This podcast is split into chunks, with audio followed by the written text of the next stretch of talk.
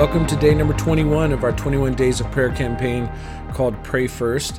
Um, we made it, and I'm so encouraged that we did this together as a church family. And uh, I think, you know, in January, we'll do another one of these challenges, and I think we're going to have to figure out something um, for that challenge.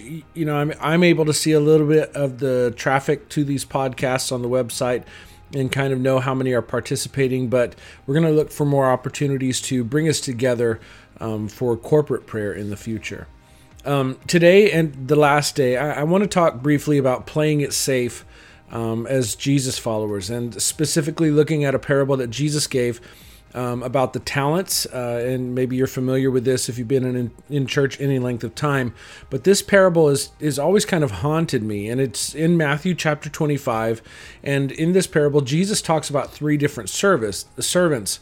And the master entrusts each of these servants with a sum of money for investing, and each one is given a sum of money according to their ability. And so notice that they were measured by their ability, but not in a condescending way, actually, in a very compassionate way that did not give them more than they could handle or expect more from them than they were able to do with the master's help.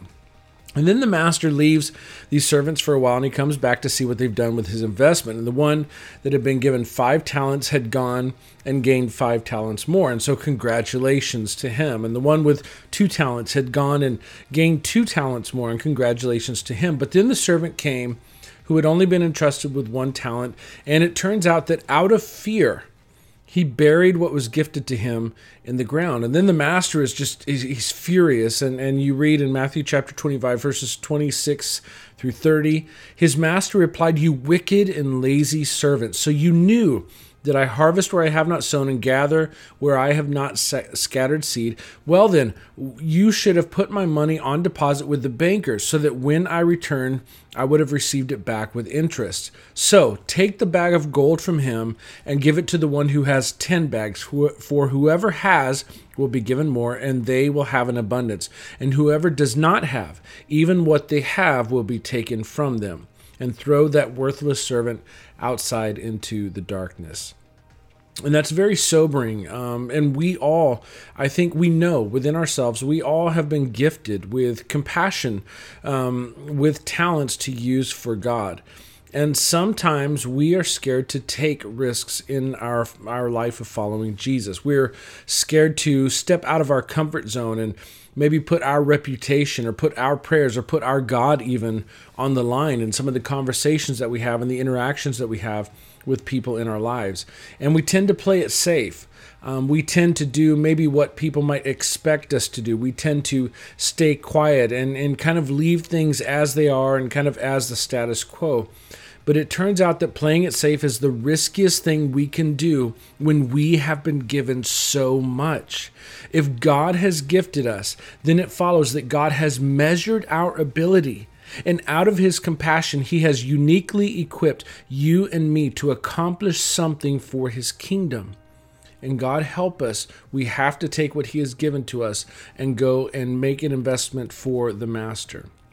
And I think it's interesting that we'll never really know what kind of investment um, or what kind of return on the investment could have been made for the master.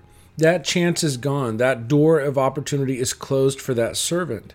But with a little bit of faith, a little bit of courage that should have come from knowing that the master knows me best and has equipped me for this, the world might have been changed.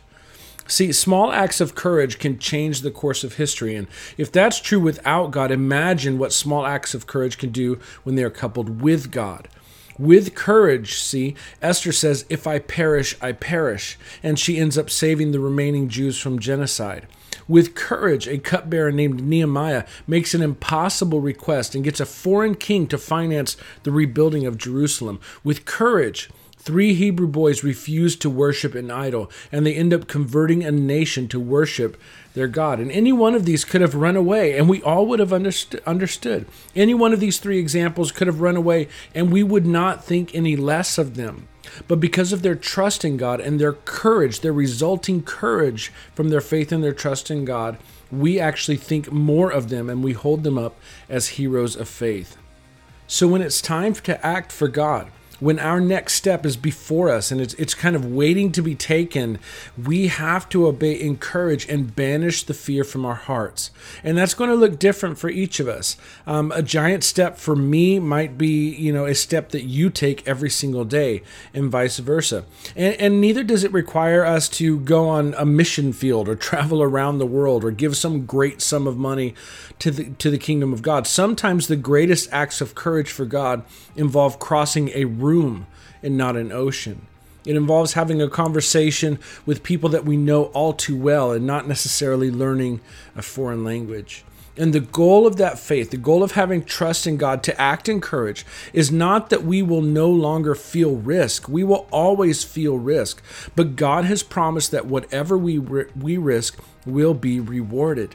So the goal of our faith isn't to remove our risk, but rather to give us the confidence to know that whatever we risk for God is already being repaid. And in fact, isn't it kind of hard to say that we risk sacrificing something for God with that in mind? Like, how can we call it a sacrifice if we're going to receive more than we give? That's not really a risk at all. It is investing in a return that is guaranteed by the Creator but I'm convinced that the only regrets we're going to have at the end of our lives will be that we did not seek God more, that we did not follow God sooner, and that we did not value our treasure in heaven as orders of magnitude greater than anything this temporal life could offer. So, much in the theme of a couple of days ago, I want you to go and do something today after you leave your time of prayer. Let today's prayer be all about getting direction. Let today's prayer be about focusing on a name or focusing on a need and then asking God to aim you at a risk and let you fly with the Holy Spirit. You and I have been blessed with so much. Let's put it to work for the King. For your Bible time today, head over to Matthew chapter 25 and read about the things that we should be concerned with when it comes time to measure what we have done for the kingdom. Um, I pray that your prayer time is richer because of these 21 days of prayer together. I pray that your prayer time continues stronger than it ever has before. And we'll see you again in January for another 21 days of prayer.